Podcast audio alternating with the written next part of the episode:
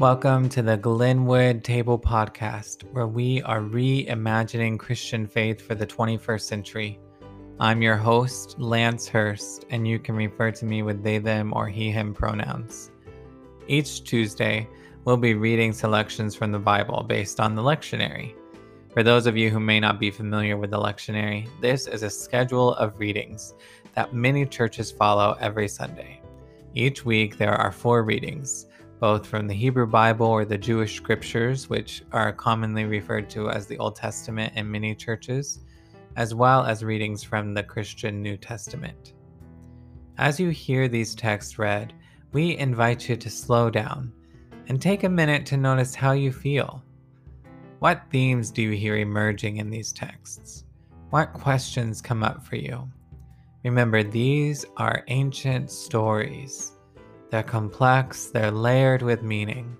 So it's not about having all the right answers, but it's about engaging, slowing down, and noticing. Hi, everyone. This is Emmy Arnold. Today, I'll be reading for you the passages for the eighth Sunday after Pentecost. The version I am reading from is the New Revised Standard Version. There are many passages today, and some of them are meant to be read as a unit because they are directly connected. There will be short transition music in between the sections so that you hear them as units. If you haven't already listened to my episode about how the Lectionary in a Human Voice is changing my Christian faith, I suggest you listen to it because today is one of those days where you can clearly see how the units are connected. You'll see dwelling places and houses for God, and how we grow into a place where God dwells. This isn't to say that God wasn't already dwelling in us before this. It's to say that there's more space for that divine spark, that divine image to grow. Without further ado, the readings for today are from the book of Second Samuel, chapter seven, verses one through fourteen a, and Psalm eighty-nine, verses twenty through thirty-seven. The book of Jeremiah, chapter twenty-three, verses one through six, and Psalm twenty-three. The Epistle to the Ephesians, chapter two, verses eleven through twenty-two, and the Gospel of Mark, chapter six, verses thirty through thirty-four, and fifty-three to fifty-six. Listen now for a word from God.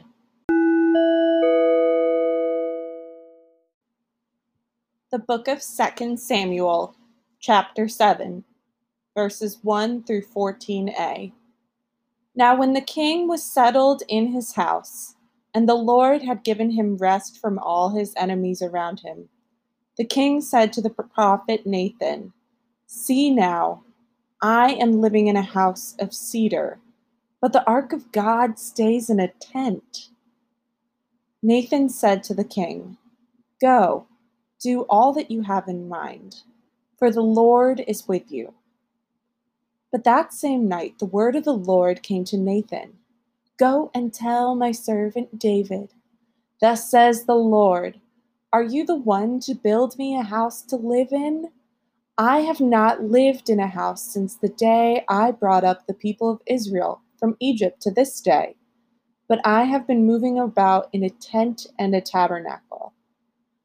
Wherever I have moved about among all the people of Israel, did I ever speak a word with any of the tribal leaders of Israel, whom I commanded to shepherd my people Israel, saying, why have you not built me a house of cedar? Now therefore, thus you shall say to my servant David, thus says the Lord of hosts, I took you from the pasture, from following the sheep to be prince over my people Israel. And I have been with you wherever you went, and have cut off all your enemies from before you. And I will make for you a great name, like the names of the great ones of the earth. And I will appoint a place for my people Israel and will plant them, so that they may live in their own place and be disturbed no more. and evildoers shall afflict them no more, as formerly, from the time that I appointed judges over my people Israel. And I will give you rest from all your enemies. Moreover, the Lord declares to you that the Lord will make you a house. When your days are fulfilled and you lie down with your ancestors, I will raise up your offspring after you, who shall come forth from your body, and I will establish his kingdom. He shall build a house for my name, and I will establish the throne of his kingdom forever. I will be a father to him, and he shall be a son to me. Psalm eighty-nine, verses twenty through thirty-seven. I have found my servant David. With my holy oil I have anointed him. My hand shall always remain with him. My arm also shall strengthen him. The enemy shall not outwit him. The wicked shall not humble him. I will crush his foes before him and strike down those who hate him. My faithfulness and steadfast love shall be with him, and in my name his horn shall be exalted. I will set his hand on the sea and his right hand on the rivers. He shall cry to me, "You are my Father, my God, and the rock of my salvation." I will make him the firstborn, the highest of the kings of the earth. Forever I will keep my steadfast love for him, and my covenant with him will stand firm. I will establish his line forever, and his throne as long as the heavens endure. If his children forsake my law and do not walk according to my ordinances, if they violate my statutes and do not keep my commandment, then I will punish their transgression with the rod and their iniquity with scourges. But I will not remove from him my steadfast love, or be false to my faithfulness. I will not violate my covenant, or alter the word that went forth from my lips. Once and for all, I have sworn by my holiness. I will not lie to David. His line shall continue forever, and his throne endure before me like the sun. It shall be established forever like the moon, an enduring witness in the skies. Selah. The book of Jeremiah, chapter twenty-three, verses one through six. Woe to the shepherds who destroy and scatter the sheep of my pasture, says the Lord. Therefore, thus says the Lord, the God of Israel, concerning the shepherds who shepherd my people. It is you who have scattered my flock and have driven them away, and you have not attended to them. So I will attend to you for your evil doings, says the Lord.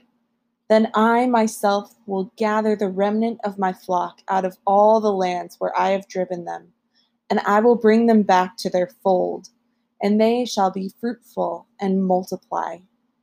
And I will raise up shepherds over them who will shepherd them, and they shall not fear any longer, or be dismayed, nor shall any be missing, says the Lord. The days are surely coming, says the Lord, when I will raise up for David a righteous branch, and he shall reign as king and deal wisely, and shall execute justice and righteousness in the land. In his days Judah shall be saved, and Israel shall live in safety. And this is the name by which he shall be called: the Lord is our righteousness.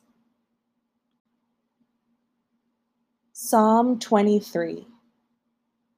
The Lord is my shepherd, I shall not want. He makes me lie down in green pastures. He leads me beside still waters. He restores my soul. He leads me in right paths for his name's sake. Even though I walk through the darkest valley, I fear no evil, for you are with me. Your rod and your staff, they comfort me. You prepare a table before me in the presence of my enemies. You anoint my head with oil. My cup overflows. Surely goodness and mercy shall follow me all the days of my life, and I shall dwell in the house of the Lord my whole life long.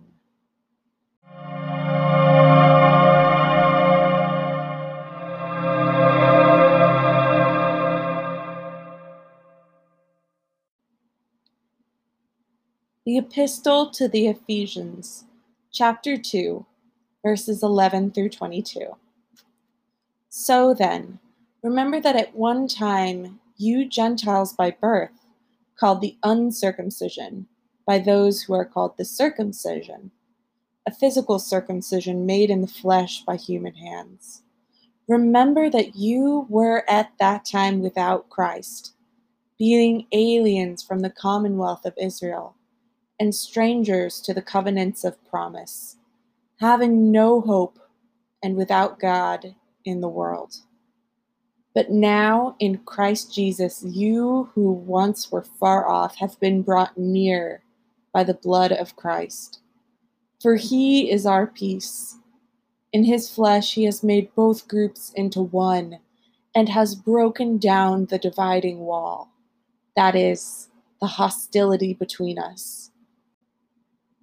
He has abolished the law with its commandments and ordinances, that he might create in himself one new humanity in place of the two, thus making peace, and might reconcile both groups to God in one body through the cross, thus putting to death that hostility through it.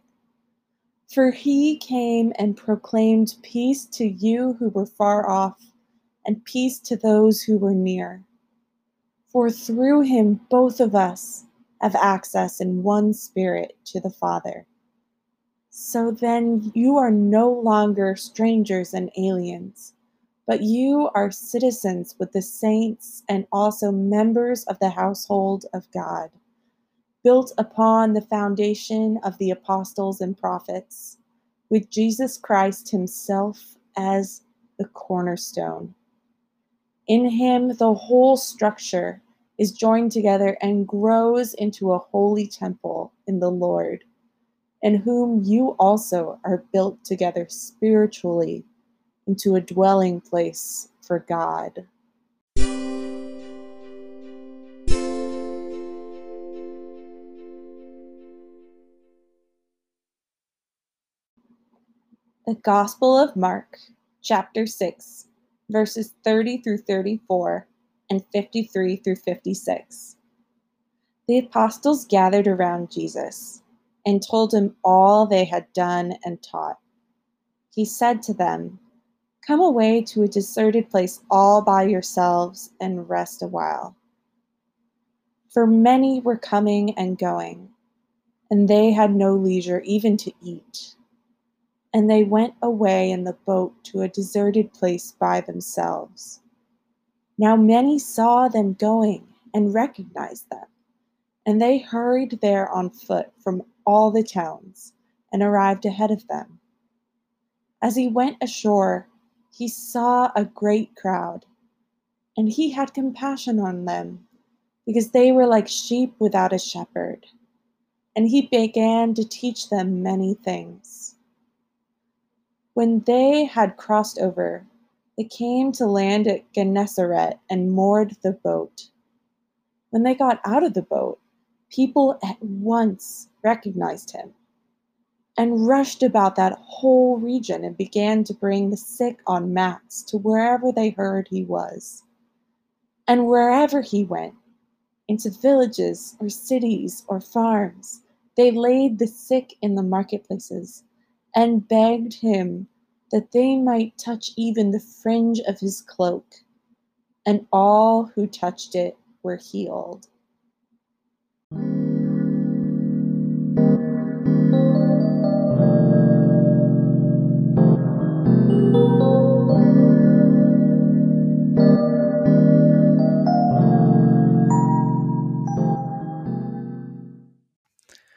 Thank you so much for listening to this week's edition of Lectionary in a Human Voice. We pray that this was a meaningful time for slowing down and hearing these ancient sacred texts read to you. Just a reminder, if you would like to connect with us on social media, we can be found on Facebook and Instagram as Glenwood Table. If you've enjoyed this podcast, we invite you to subscribe and or to leave a review. We'll be releasing more content each week, both in this series, The Lectionary in a Human Voice, as well as new interviews with a variety of folks who are engaging faith in the most authentic way that they know how. So until next time, remember that you are loved and you are enough. Peace, friends.